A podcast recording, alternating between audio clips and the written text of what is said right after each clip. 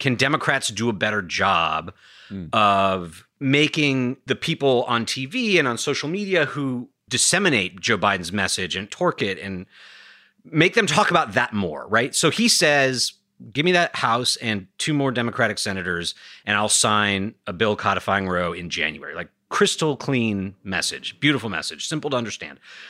You also want the senators to be saying that, and you want them maybe even to be like proving it. Take another vote. We got 48 votes to change the filibuster and codify Roe. That means two more, and we got it done, right? There's also going to be some asshole on TV who's like, well, this is just a show vote. This is like a, the politics, blah, blah, blah, blah, blah. Like Democrats are just playing for the cameras. And it's like, okay, yes, we are playing for the cameras to tell America about this. And now, instead of like playing random clips of somebody getting beaten up on the subway, the TV is chitter chattering about how Roe might be codified in January, but it will require this. I'm Jon Favreau. Welcome to Offline. Hey everyone, my guest today is Crooked Media's own Brian Beutler, our editor in chief and host of Positively Dreadful. So we're trying something a little different for this episode. It's a crossover between our two shows that touches on themes we've both covered. Namely, how pro democracy forces can navigate a noisy, fractured online media environment that seems to favor extremism and disinformation. Basically, why aren't Democrats better at messaging? So, this is a debate that Brian and I have had for a while now, sometimes on Twitter, but mostly on Slack because we're not animals. I want to be careful and fair in characterizing Brian's position, but he tends to think that Republicans have been more effective at drawing attention to the things they want to talk about, whether it's Hillary Clinton's emails, migrant caravans, crime. And he thinks Democrats should be less shy and more shrewd about drawing attention to Republican scandals and controversies. I don't disagree with his overall premise, but think the goal is a bit more complicated and difficult to achieve. The two of us have been going back and forth on this for a long time.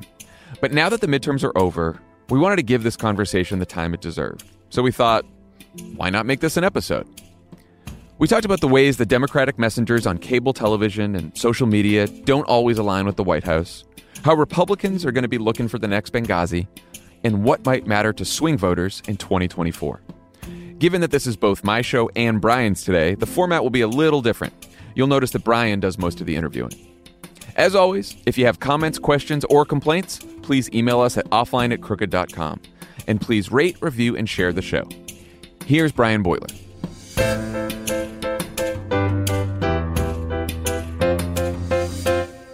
This is the uh, the crossover event of the year.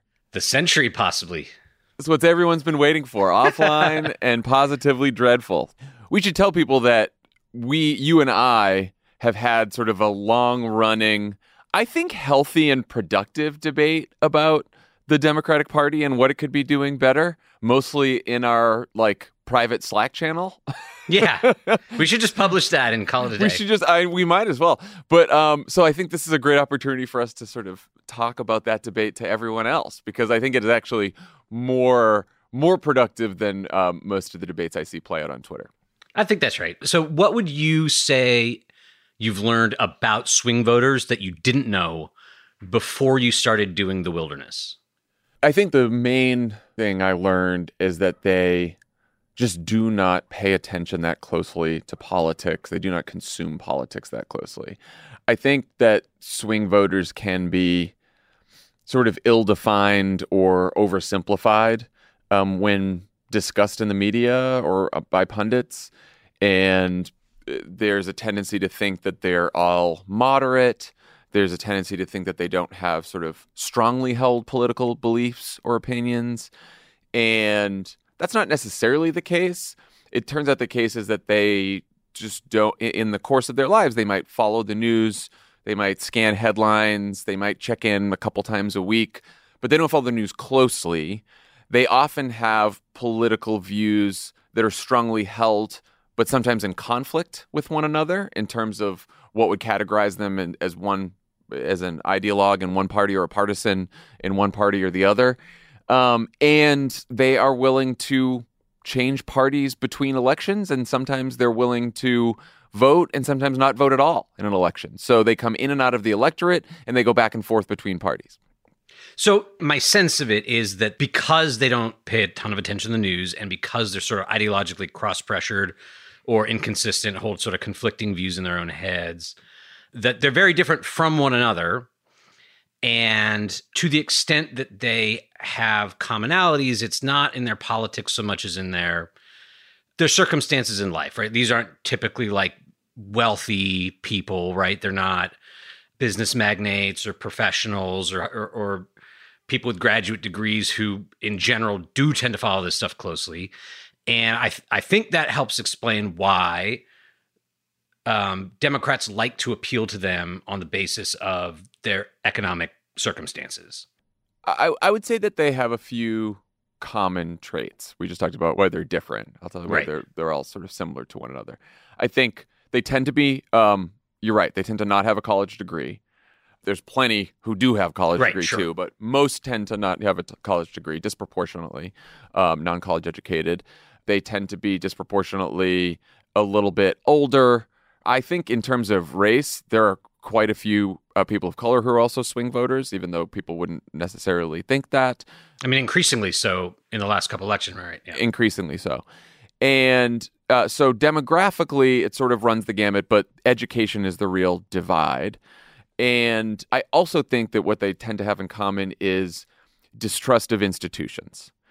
And so they don't feel that, uh, in general, government is looking out for them. They don't have a lot of trust in the media either. They don't have a lot of trust in in businesses, big especially big corporations. And so there's a general distrust of institutions that sort of characterizes a lot of these people. And so when you ask them about politics, it's like, oh, I don't pay attention to that as much, partly because no one seems to be standing up for me. And they'll say things like, I think the Republican Party is actually pretty extreme, but the Democratic Party can't seem to get it shit together anyway. So I don't really know, you know, what the difference is. There's a little bit of that. And then the complaints you get when you ask them, like, what issues are most important, tend to be, well, I'm struggling to pay the rent, pay for my mortgage, pay for college, pay for education. So you do get a lot of economic concerns raised when you ask them what their concerns are about politics. given that they're kind of all over the map, um, but somewhat united by being consumed by their regular lives and not politics, I'm wondering why they swing. Like, why aren't they more regularly voting for the party that offers the more popular policy agenda and has a better track record over not, you know, 50 years, but just even the last decade or so on economic growth and job creation and deficit reduction or whatever metric you you want to point to. Um, and these are facts that Democrats do brag about a lot, I think. And nevertheless, it doesn't seem to affect their decisions about whom to vote for. Like the, the they don't seem to be asking which party tends to do better at making people's incomes go up. Right. So I did a group in Vegas. It was mainly non college educated Latino voters. And one man said, You know, I used to vote Democrat because uh, they were the party of the working class. And now I think Republicans are the party of the working class. Started complaining about Obamacare, started saying that the Affordable Care Act gave too many subsidies to poorer people and that the Republicans are for the rich and the Democrats are for the poor and no one's for the middle class. So for almost every issue, there's a theory about the Democratic Party not being on the side of working people when it comes to the economy that you hear pop up every now and then. And then you hear from people who do think the Democrats are more on the side of working people and Republicans are for the rich, but that Democrats can't seem to deliver for them and Republicans somehow know how to manage the economy better. So there's this weird split where they think Democrats are on the side of of middle class people and working class people, but Republicans know how to like quote unquote manage the economy better, and so they give them more credit for that. I I just think that some some of these views are so they have been set for decades. Right. And and some to the Democrats' favor, right? Like the belief that Republicans are the party of the rich has been true for many decades. Right. The belief that Republicans also somehow have business sense and know how to manage the economy is also deeply ingrained. Right. And I'm like, these are cliches that I've lived with my whole life, mm-hmm. but they're, you know, they're mediated. You pick them up in the course of listening to something on the radio or or catching a snippet of something on TV, right? Like you, th- these ideas don't kind of arrive fully formed in people's minds. So so like like where are they getting them? And if somebody could reach them with the idea that although Republicans care too much about the rich, they're also better stewards of the economy. Why can't somebody incept a different idea into their head? I mean, I think they can. I think Democrats have successfully in the past, right? Like, I think, I mean, people in the middle of the greatest economic crisis of our generation, people took a flyer on a freshman senator from Illinois who didn't have a ton of economic experience because they believed that he would be the a better steward of the economy than the guy who in the Obama campaign we framed as too close to the incumbent president who had just helped crash the economy in the first place. Right. It just but it swings right back, right? Like like the the old idea that actually Republicans really are better can just roar right back into the like subliminal consciousness. Yeah, and that's why you, you have to you have to prosecute the case over and over again. Okay, so then as far as reaching and persuading and prosecuting that case goes, what does peak performance to you look like? Uh, like who is the Democrat that other Democrats can learn the most from? Um, but don't say Barack Obama. I'm conflicting you out of saying Obama. Um, let's just like limit it to Democrats serving in office in the in 2022. I think two great examples from the campaign we just had are John Fetterman and Katie Porter. And of course, Katie Porter got elected in 2018. She had a very, very tough race this time around. And I interviewed her for The Wilderness, and we talked about sort of the threat to democracy, which she is quite concerned about. But she also said, like, a strong democracy depends on a strong economy. And I, she's like, I know that sounds cliche or whatever, but like, I think that if we don't help people believe, give people good reason to believe that democracy can deliver for them financially, can actually make their lives better, can improve their standard of living, then they're not going to have faith in democracy. And I think that's a core issue. Similarly, then you've got John Fetterman, who very early in that race defined Dr. Oz as an out of touch super rich guy who was also, you know, not not from Pennsylvania. I asked all these questions just sort of as as stage setting about the difficulty of getting economic messages to stick in in hmm. voters' mm. minds and and in a sort of either in a lasting way or at least at the right moment so that um, you, you get this perfect storm ahead of an election and it gives you that boost you need to to get over 50%, right? um, versus some like sort of lower brow um, things, kind of like what you were alluding to about how Fetterman was able to define Dr. Oz. Uh, by just kind of brutalizing him, and so I think we agree that that de- Democrats not named Fetterman or not named Katie Porter kind of fumble the ball or throw the game when it comes to picking those kinds of quote unquote earned media fights or just trying to attract cameras to cover what they think is important. Um, but sometimes I think I skip a step when you and I are having this discussion, or or even when I'm writing Big Tent or whatever else. That when I get worked up about like why aren't Democrats attacking or showboating or investigating or whatever else, um, and the step I'm skipping is the assumption that political journalists are fairly predictable and that you can draw them in with scandal and high dudgeon and and conflict and fighting but you'll never get them to pay as much attention to kitchen tables uh, as they will to like caravans coming up from Central America. And so I, I, wonder if you think I'm wrong about that. And if so, like what would it look like for Democrats to do a caravans type messaging blitz, but around the struggles of middle class swing voters? So a few thoughts on this. The first is I, I, I totally agree with you. It is it's much harder to get reporters to cover economic issues. But I also think, to your point on this, is that like Democrats aren't doing as good a job on this as they could be. because I think the Fetterman campaign did this. We did this against Mitt Romney in 2012, right?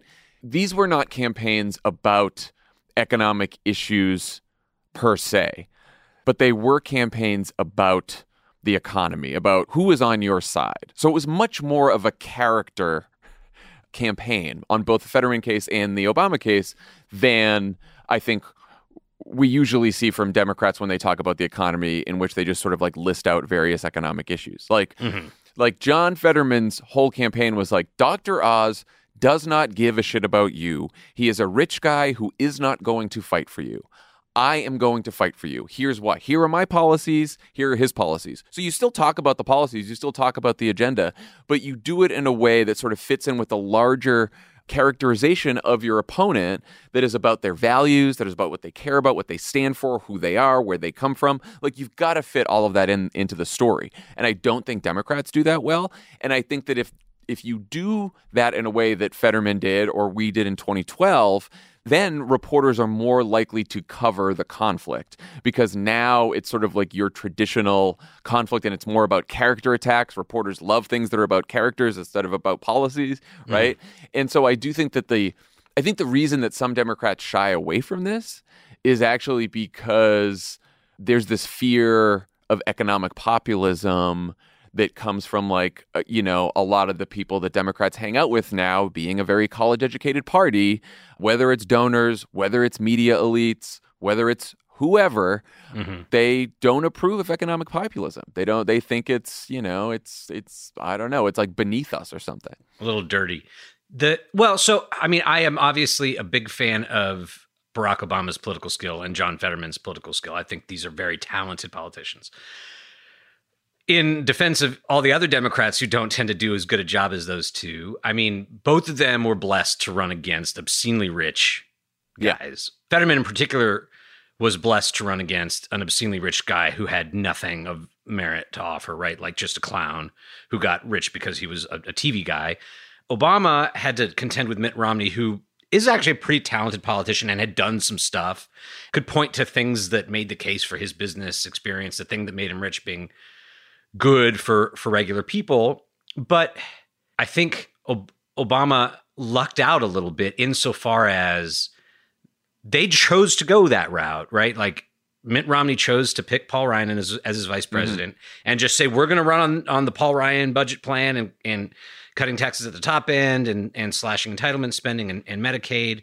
We're going to lean into it. And it, it ended up being like the most substantive campaign I've ever covered as a as a reporter, um, and probably like the most honest campaign I've watched a Republican run, even though they obviously like you know hit the ball about all kinds of numbers and stuff like that.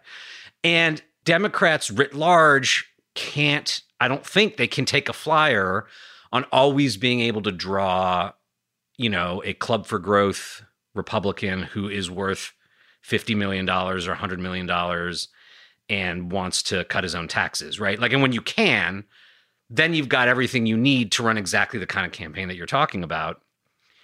But when your opponent is not kind of like a caricature of himself, it becomes harder. And maybe you have to look even like deeper than their wealth to like deeper down into the mud for like things about them that are just kind of stinky. Do you know what I mean? Yes. We were definitely helped by um, Mitt Romney being the opponent and Mitt Romney picking Paul Ryan, right? Who's like you said, whose plan to cut Medicare and Social Security and the tax cut it was just it was like a gift to us, right? A political gift. But Obama laid out a speech during the Republican primary before Romney was chosen as the nominee that was all about how this election would be defined by like who's going to fight for the middle class. And the reason it was is because that anxiety is what kept popping up every focus group, every voter that we spoke to. And we also knew that no matter who the Republican nominee was going to be, that would be a nominee who either had voted to support Paul Ryan's plan or had a lot of the same policies that Mitt Romney did, or was it now? Were they going to be some rich out of touch guy? I don't know, right? Like, what if it was Newt Gingrich? Right, right. That's a very, di- but we would have been able to prosecute an economic case against Newt Gingrich based on contract with America, everything he right. did in 1995, right? So like you do have to have make sure that your case is true to the person that you're running against, but I think that you have to start with okay, what is it that people care about right now? What do they want to see from their government? And then make a case based on that and then figure out why your opponent in what ways your opponent stands in the way of that vision. I'm just imagining myself right now covering the Obama Gingrich 2012 race that never happened and screaming at the TV that Obama refuses to talk about Gingrich's extramarital affairs or whatever else and not get down in the mud and like why won't you do it? Well, but no, um, okay, this is this is a great point because I think that sometimes the way this debate plays out is like there's people who want Democrats to talk about kitchen table issues, and in fairness, a lot of Democratic politicians do just talk about kitchen table issues, and then there's people who say like you got to hit harder and you got to go after character, and we got to talk about things like democracy and abort. And I don't, I don't really think that's the right way to think about the debate. When I talk to focus groups, when I talk to voters, they did talk a lot about costs, right? That was like the, the first thing you hear. But I also heard in a lot of these groups, at least in this election, I heard about abortion, especially after Dobbs, and people were very, very afraid about abortion bans. I heard about gun violence. Like, this is the first year now where I had like multiple focus group participants talk about friends that had been involved in gun violence, like gun violence that they seen, gun violence that affected their communities. And then when I when I say I, in every focus group, I would say like, what does the media cover too much, and what does the media cover not enough? And when I say what does the media cover too much, I heard over and over again the January 6th hearings. And then I would say, okay, well, what do you think about January 6th? And they were all like, oh, it was awful. It was heinous. It was scary. Trump was responsible.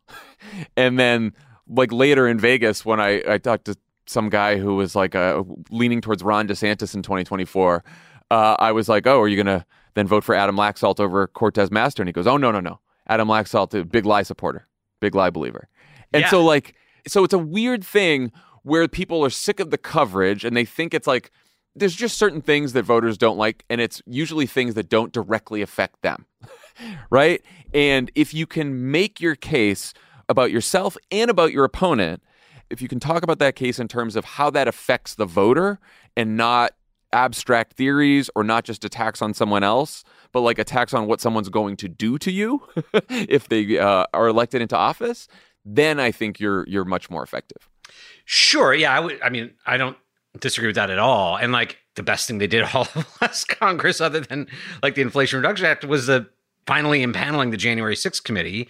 And I find myself wishing that they had leaned into it even harder in the aftermath of the election because, you know, I always detect this sort of palpable unease, like at least at the leadership level, you know, okay, we'll try to get Republicans to buy in on a January 6th investigation and waste six months when they finally like throw it back in our face. Then we'll do the uh, House Select Committee, and they had the big fight, and they put Liz Cheney and, and Adam Kinzinger on it, and then they kind of like turned the committee over to Liz Cheney because I think that a they thought she'd be a better messenger for an anti-Trump committee, which is true, and also I think that they wanted Democrats to kind of be a little bit aside from the ugliness of investigating and rubbing in America's face how awful Trump was. And then the election happens, and it turns out that, like, even if people say that their top concern is the economy or costs or whatever, like, they think the Trump stuff, the MAGA stuff, is disgusting. And, like, the, the Republican candidates who did the worst were the ones most tightly identified with January 6th and the big lie and Donald Trump. And I'd have to do a, a rundown, but, like, it only took Republicans to give themselves a little bit of distance from that for them to to perform really well, irrespective of the kitchen table attacks that they were on the receiving end of. And to me, it was just like, here's a case in point where if the leadership was just willing to be a little bit more nimble and confident, then I think they'd all be better off and they'd have more members. and uh and like, guess, you know, I, but, but I guess this is where I'm, I'm I, I, get confused of, about like where you where you stand on this because I'm like I don't know that if we talked more about January 6th or if Democrats had leaned in more and I don't I don't even know what leaning in more actually look like.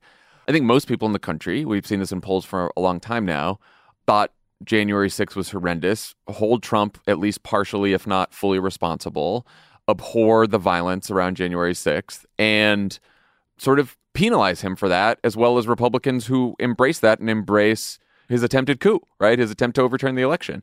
And I think that in a way is baked in. And I'm not sure who is out there, what voter is out there that is like, I have not made up my mind on January 6th, but if I hear more, then that will be what makes me vote for a, a, a Democrat over a Republican. So when I sit down to write anything that's sort of like Democrats should lean in more, I don't want to like leave it at that. I I want to try to like say specific things that would make me feel like they were pushing in the right direction and confident that this was an effective line of attack.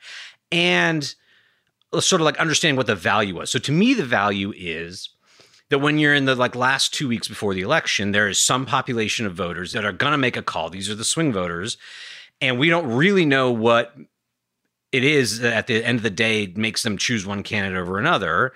And one thing that might be decisive for a fraction of them is what's kind of ambient at the moment, right? Like and Republicans, I think, understand that. And so they're like, let's make stuff that's good for us ambient. And they, you know, I think they do it in all kinds of disgusting ways. And usually it's about stuff they don't even personally think is super important.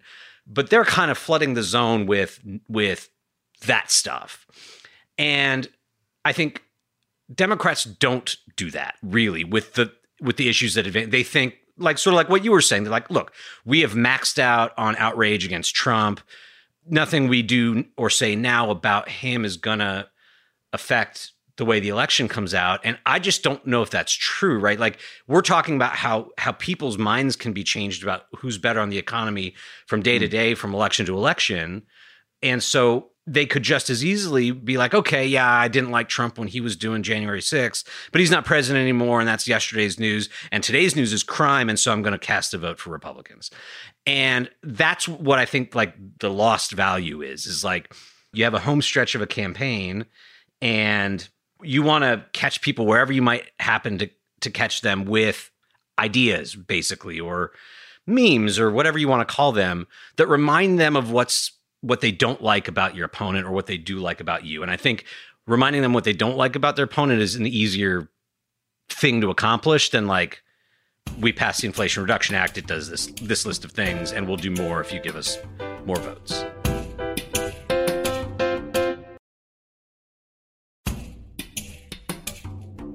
How do you think Democrats closed in the final weeks of this midterm campaign. Because if I had to summarize how the campaigns closed by both what the candidates were saying, what their advertising was saying, what they tried to make news about, and then sort of what party leadership tried to make news about, I would say they closed on abortion.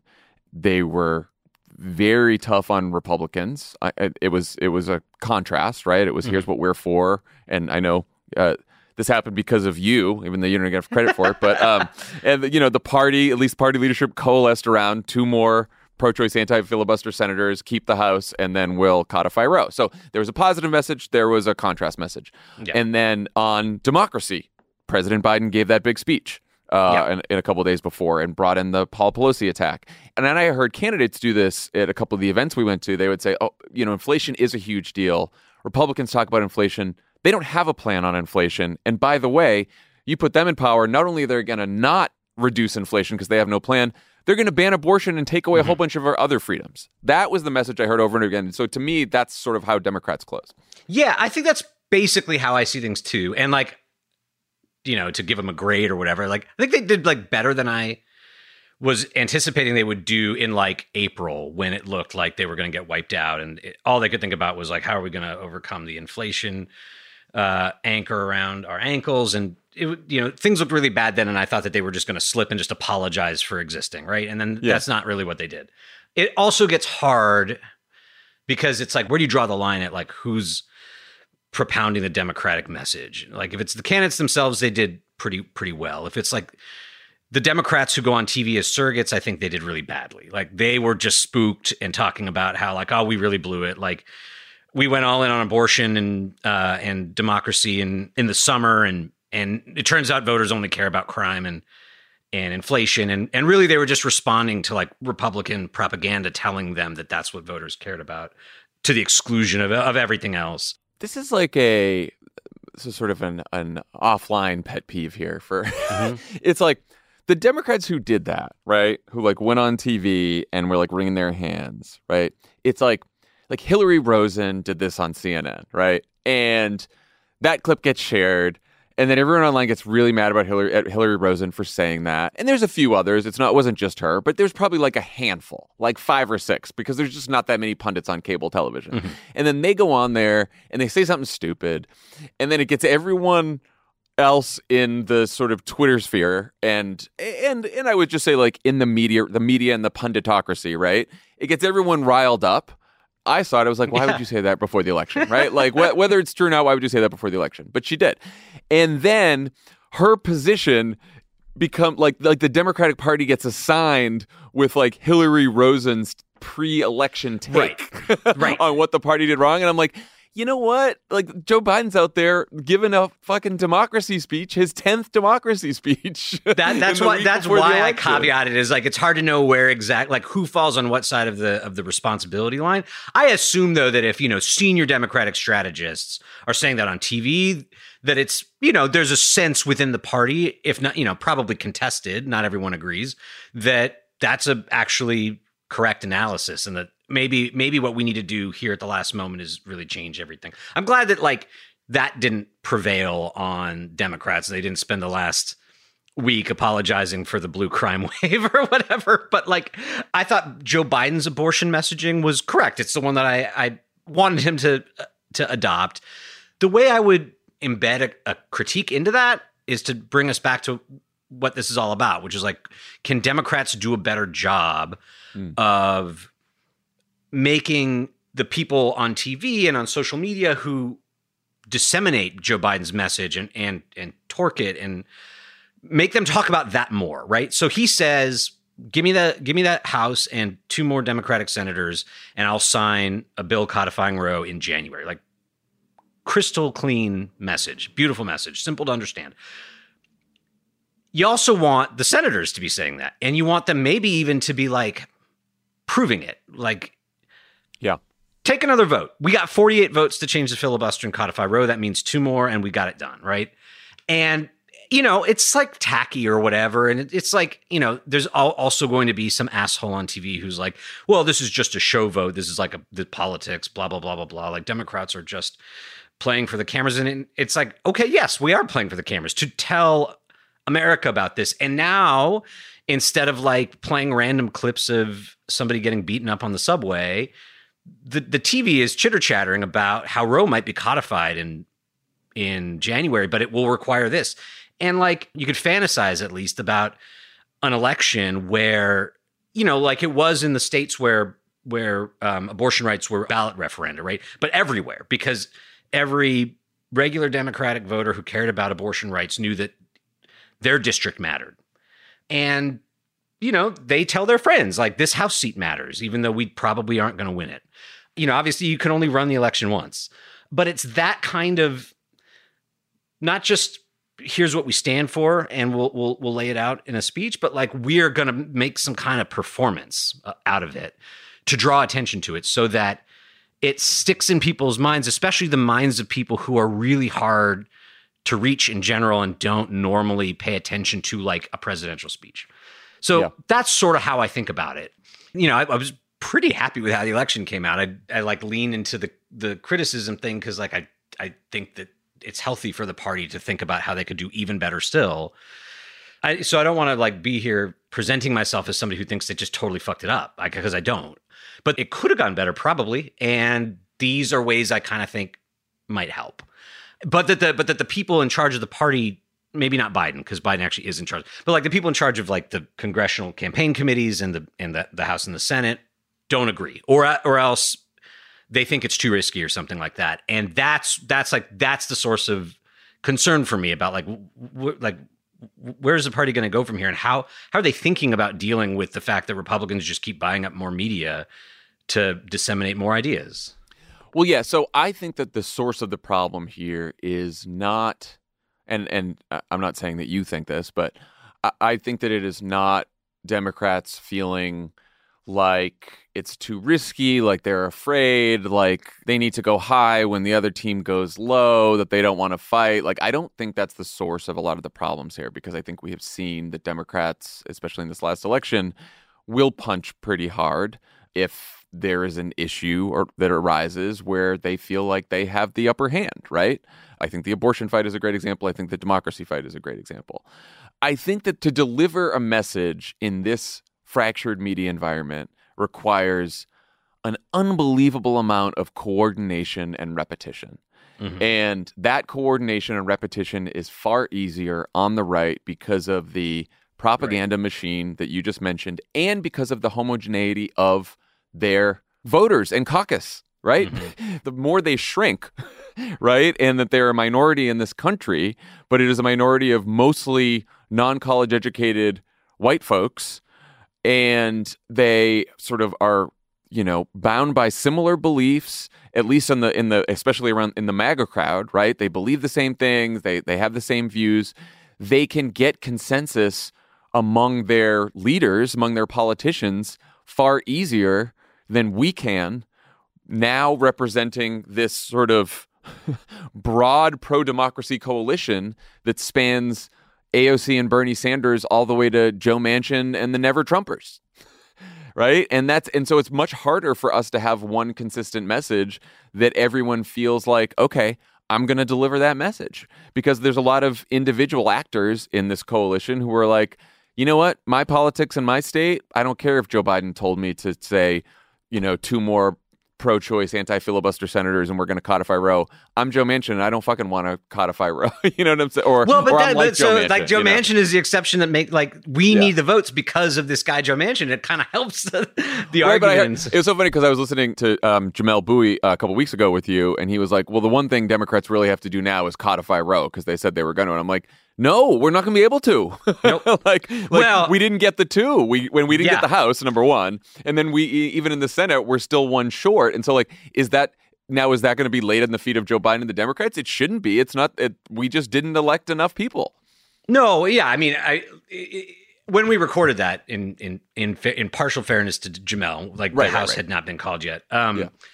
and I think his idea was like, look, if you get the House in fifty one, you got to at least make an effort. And I, Yeah. I think probably that that if that had happened, there would have been an effort, and it probably would have failed, and Right. we'd all be tearing our hair out.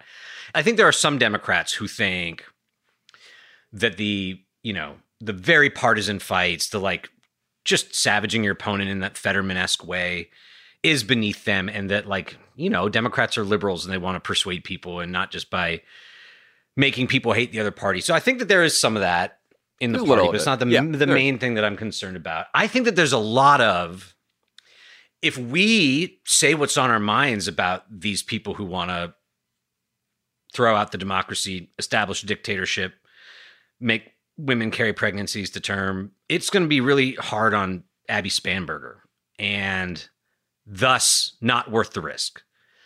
And fortunately, Abby Spanberger won despite a more um, uh, like a punchier campaign than I was expecting. But I think that that explains why Nancy Pelosi was so reluctant to do to Donald Trump what Republicans are about to do to Hunter Biden. But I think it goes. This is why I brought up emphasizing how issues or fights will affect people's lives.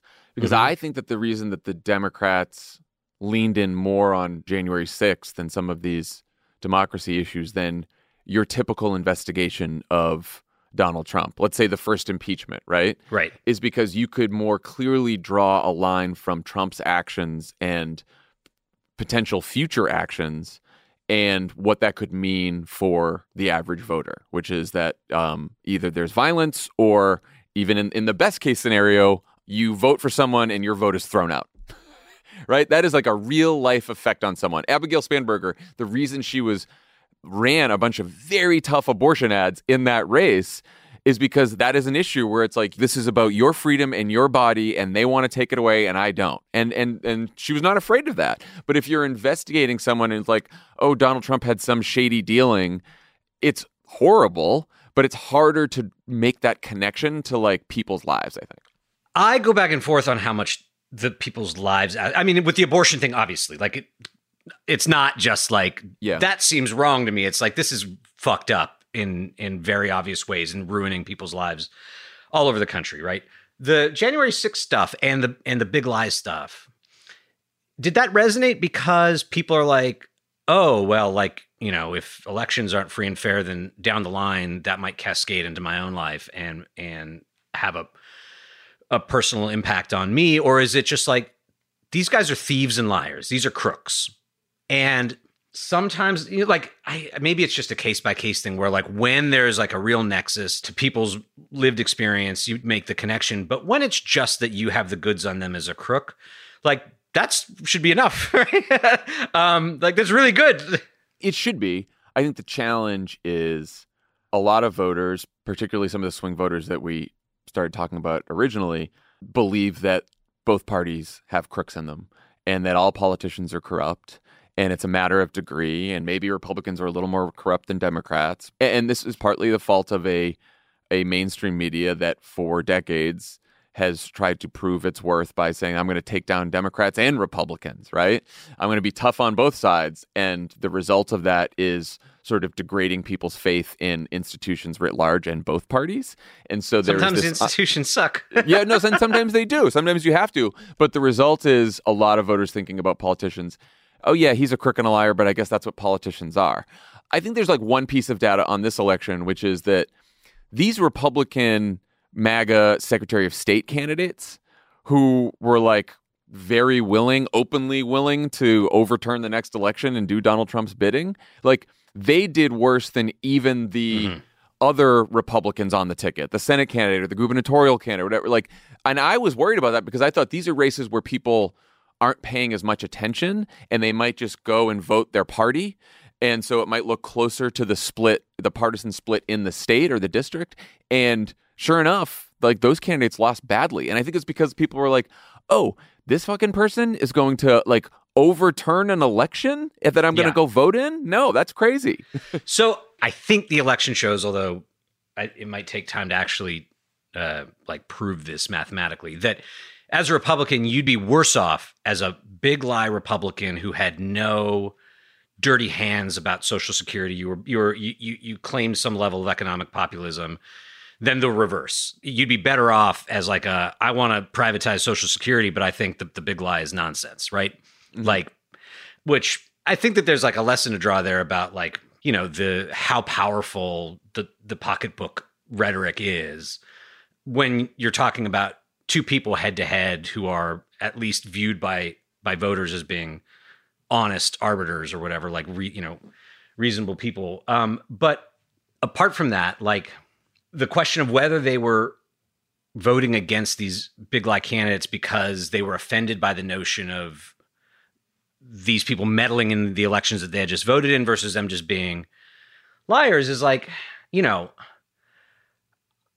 I acknowledge that when Trump was president and he was, um, you know, having Secret Service pay for the privilege of eh, him golfing every weekend so that he could line his pockets with Secret Service money and having emirs come to his hotels to overpay for, right? That you could do an investigation on that and like it's obvious corruption. It's terrible. It's hard to make a connection to to people's concerns and it's harder still maybe to make them realize that that's worse corruption than anything that we've seen from any president in history, any, any American politician probably in history, right? I think it's a it's doable, but you don't always know what you're going to come up with when you begin one of these fishing expeditions, right? And like it was Benghazi that led to emails that led to I don't know what the live connection to to Hillary Clinton's email server is, but it pissed off a lot of people. Um, yeah. And at, at, the very least, it was something that that was in their heads when they went to vote, like you know the the Gallup word cloud of things that voters said that they had picked up during the election. It was like emails was the biggest one. It's like that's the like sort of the power of like creating media around your opponent that's negative even if there's no nexus to to the the everyday lives of people and like th- that's why i think that republicans want to do the same thing with hunter biden like i you know i don't know what they're going to find I'm yeah. I'm pretty certain it's not going to be anything actually disqualifying about Joe Biden, but it might be just enough to get you know that hamster wheel turning again, and that could be very damaging. And like the fact that Democrats are hesitant to do that because they're thinking two chess moves ahead and how it's going to play in swing districts seems like just leaving opportunity on the table, especially when the people you're investigating it's not really a fishing expedition. They're the most corrupt American politicians in the country's history.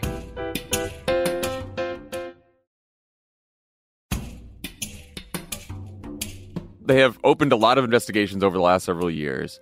I think the question is there is a finite amount of time and space Yeah. to discuss politics every day, particularly in a fractured media environment where it's hard to get a message out. And what do you focus the message on? What do you make news on and not make news on, or try to prioritize over something else? And those decisions, I think, Democrats are more likely to prioritize okay, what are these swing voters going to care about? Republican politicians, for good or for ill, and you could argue for the last couple elections it's been for ill, tend to prioritize what's just going to get our people excited and angry. Well, I think it's kind of two at once. Like I think the Democrats think we're going to meet the swing voters where they are, and Republicans think we're going to tell them where we want them to go, and it happens to be where our base already is, right? Like that's what emails was about. It wasn't just about the base; it was about swing voters. And I think that the Hunter Biden thing they hope is going to be similar, and I think that that's smart when you're dealing with a, a subset of the population that has proven election in and election out that they're pretty whimsical about what what Yeah, drives them to vote. But even the even the Hillary thing, like the emails became a like it played into long-standing concerns about Hillary Clinton, right? sure. I think what did Kevin McCarthy do the last couple of weeks? There's all the, like the Hunter Biden stuff is swirling around there. There's all the investigations he can do. He goes down to the border and he makes it about the border, right? That is something that on the flip side, a Democratic leader would do because he's looking at polls and he's thinking to himself, their real political liability, the administration, is how many people are upset with what's going on at the border. And even folks who are in favor of a pathway to citizenship, there's enough of them that tend to think the border's out of control. Rather, whether they think it should be tighter border security or, or less restrictive border security, they think it's out of control. And so they feel like that's pushing on an open door. Like, I don't think that Kevin McCarthy right now is thinking, like, oh, this Hunter Biden thing, this is political gold for us. like I don't think, and that's why some of these, some of the moderates, or at least some of the Republicans, not I won't call them moderate, but some of the Republicans who were just elected in Biden districts are very wary of going down this path on some of these investigations. But I think McCarthy thinks, well, I can, I can get everyone together on this border issue. That's going to be easier politics. so I think Kevin McCarthy is just smart enough to do both things at once, but no smarter than that because like he's- I was going to say, yeah, I wouldn't give him that much credit. Um, yeah. because of this same Kevin McCarthy who like lost the speakership in 2015 or whenever Paul Ryan took over because Yeah. he went on TV and he said we created the Benghazi Select Committee to trash Hillary Clinton and look at her poll numbers Yeah, going sorry, gave- right like that's the same guy. game. Yeah. um, and so I think that he's like he's not sure what the what the Hunter and he has no problem letting it like letting uh, Jim Jordan run wild on that and like he's gonna let whoever the um, Comer I forget who's gonna run point on impeaching Mayorkas just cause just for fun um, Yeah. uh, you know some something about the border probably um, uh, and just like just like see where it goes and not you know yes probably the like the newly elected New York Republicans who if they want a second term are going to need some distance from that kind of thing or think that at least are going to plead with him to not let that get too out of control and like the flip side of it is Kevin McCarthy could go to them and say, look, if we drag Joe Biden's approval ratings from 46 down to 40, you're going to get reelected. And he will. He'll say, I mean, that's exactly what I'll say to them. Yeah, and- but like like Nancy like Nancy Pelosi could say that to whoever's nervous in her caucus about whatever else, um, and and then this is ultimately the core of what like exasperates me is like the risk reward calculation seems all off to me. Like the risk of going after your opponent seems very low. The, the reward if you strike gold seems like you win the election. it, it might be easier to sort of like, like like let's look ahead over the next couple of years and like what Democrats could do, should do uh, to get themselves in a better position for 2024, to get themselves in a position Mhm. to win 2024. Right? Like I, I would argue that the economy is still going to be a huge issue, right? And if inflation continues to stick around uh, or gas prices go up again, which is are, are two things that it, the President Biden has very little control over, they are going to have to prosecute a case on the economy that is sharper and breaks through more than it has over the last several years, right? Mhm. But they are also going to have to be opportunistic in terms of jumping on controversies, issues, and creating controversies and issues around positions that Republicans have taken that are incredibly unpopular or associations they have that are incredibly unpopular. So, for example, we're recording this on Monday, but the news is all about Trump's dinner with Mm-hmm. white supremacist, neo Nazi Nick Fuentes and Kanye West. And I'll tell you, like, I saw the reporter asked Joe Biden over the weekend, like, hey, what do you think about this? And he's like, oh, you don't know, you don't want to know what I think about it. And I was like, yeah, I do. Yeah, I mean, look, I like, like, I, this I- is a free look, one. This is a free The, the, the, the, the worst answer there is I don't think about him much, which he's said before, which drives right. me Yeah, nuts. yeah, yeah. The best answer is he's a disgrace, and any Republican who doesn't condemn it is owns what he did. And then like the middle answer is like I would say swear words if I you know it was Yeah. like it's it's better than the worst possible answer. But yes, I want to know what he thinks and like what the rest of the party thinks. And there have been Democrats who have said their piece about Trump dining with Nick Fuentes, but it's you know basically backbenchers here and there. There's like there's no party communication around it. Here's where I would get into strategy and maybe even tactics, eh, less than strategy, which this is what bothers me about this because I think about these swing voters, right? Mhm. What do we know about them? They have a loose connection to politics. They don't consume the news very closely.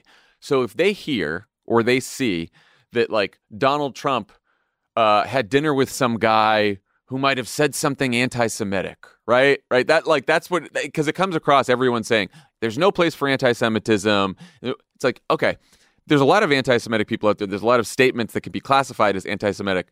Nick Fuentes like wants Jewish people to leave the country. He Yeah. believes in racial segregation, and I think Democrats can't just if they're going to talk about it, it's not enough to just condemn Donald Trump and ask people to condemn Donald Trump. Like you actually have to give people the information about the controversy and, and especially someone this extreme in a very clear way over and over again. And I would, if I was, I would Joe Biden, if I was the leaders of Congress, I would have every Democrat out there talking about this for at least a couple days to get it out there. Yeah, and I mean, and and let it ride because some Republican is going to come to Trump's defense, and then it you, you, it snowballs, and you just keep it going. And like, you know, I want to defend Biden because I think that he's actually been kind of a bright spot in all this. Like, he's the Yeah, first first Democrat who like decided it he sh- should say that what Republicans are embracing with with the big lie and um you know trying to subvert elections is is semi-fascism right like got half the way there and like if and when he breaks his silence which he might by the time this Yeah, uh, totally. go- uh, like I think that what he would say about Trump dining with the neo-Nazi will be pretty good it's just that like I don't think that Ilhan Omar is not a neo-Nazi, but like Yeah. she doesn't even have to say anything that's even that controversial for the whole Republican Party just in an instant. You know, they send an email around to all their members, they're all talking about it. There's a vote on the House floor. Democrats join to condemn her. And and it's that like instinct, that sort of oh, this is of course an issue that benefits us. We should definitely press it that I think has been missing from the, the the current congressional leadership. So I guess maybe we can close the conversation by talking about what you anticipate from the new class that's coming in because because since the last episode of Positively Dreadful, Nancy Pelosi announced that she she will not seek the leadership position again. All the existing senior leaders are stepping down. They're all very old. They've all been there forever, but they've essentially anointed Hakeem Jeffries to take over as minority leader.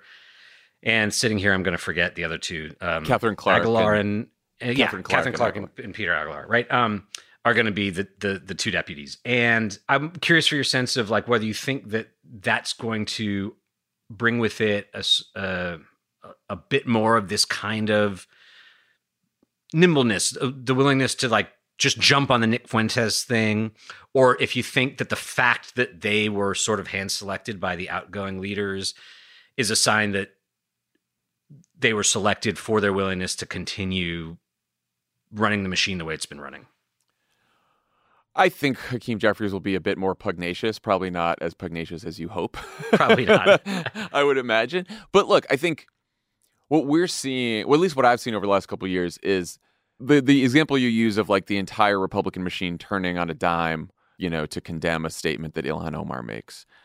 I think that the Democrats over the last couple years have gotten better at that. There's still it, there's always like a, a couple day lag, which we're in right now. you know, like I would look, I'd be shocked if by the end of the week like most Democrats hadn't come out and said something about Trump mm-hmm. and Fuentes, right? Unless they just like avoid the cameras and the microphones and they're all crazy, right? Like they, they shouldn't, right? Like they shouldn't shy away from it. I think it, it takes us a little longer to get there, but I think it's it's like it's sort of like, you know, figuring out how to use a muscle, right? like yeah. it's like like they're trying to exercise that muscle and they haven't for a long time. So I think that it's just I think it's going to get better, but probably, you know, not as fast as we'd like. I saw that Brian Schatz, who's who's friend of all of the pods, mm. make the point, which is true, that if Raphael Warnock wins the runoff in Georgia, the majority will go from 50-50 to 51-49, which frees up Democrats in the committees where they'll have a one vote majority to to issue subpoenas unilaterally. If and when that happens, if if we're lucky enough for that happens, then Democrats can uh, basically fight Republicans, subpoena for subpoena investigations for investigations, real investigations to both neutralize the Benghazi effect and root out real corruption. And I guess the importance of the uh, Warnock race and a good place to end is that we'll have like a like a little test case of whether they would put that extra increment of power to real use. And if they don't, if they like uh, hold their fire because they're worried about Mark Warner's Senate seat or whatever, then you'll haul Chuck Schumer onto Pod Save America and make him explain himself. Look, I yes, yes, I will, and okay. I will just say, like Chuck Schumer, I, I have given him a lot of crap over the last year. Like Chuck Schumer did okay. he did. He did okay. Yeah. You know, I mean, for all the like, he landed the Inflation Reduction Act. He kept that. They kept the Senate. You know, it's pretty. It's could have. You know. Uh, yeah, I, I don't want to end up any place sticky, but like the look, how, I am not, I am not some how, huge Chuck Schumer. No, no, no. I'm but just, I'm just, I'm just like, say, I'm, I, I, give him some credit. I give him a lot of credit. Yeah, I mean, the Senate Democrats' performance in 2020 and 2022, I think in general was better than the House Democrats' performance those same elections. And look, I think, and obviously, you know, the 2024 is going to be a, a brutally tough election. Bru- yeah, but I, I agree with you that Republicans start down this investigation path, and Democrats have the power to go subpoena for subpoena, then they should, of course. If nothing hmm. else, than to defend themselves. Yep. So. All right, why don't we leave it there? Perfect. I think I think fun. now we agree on everything. Yeah.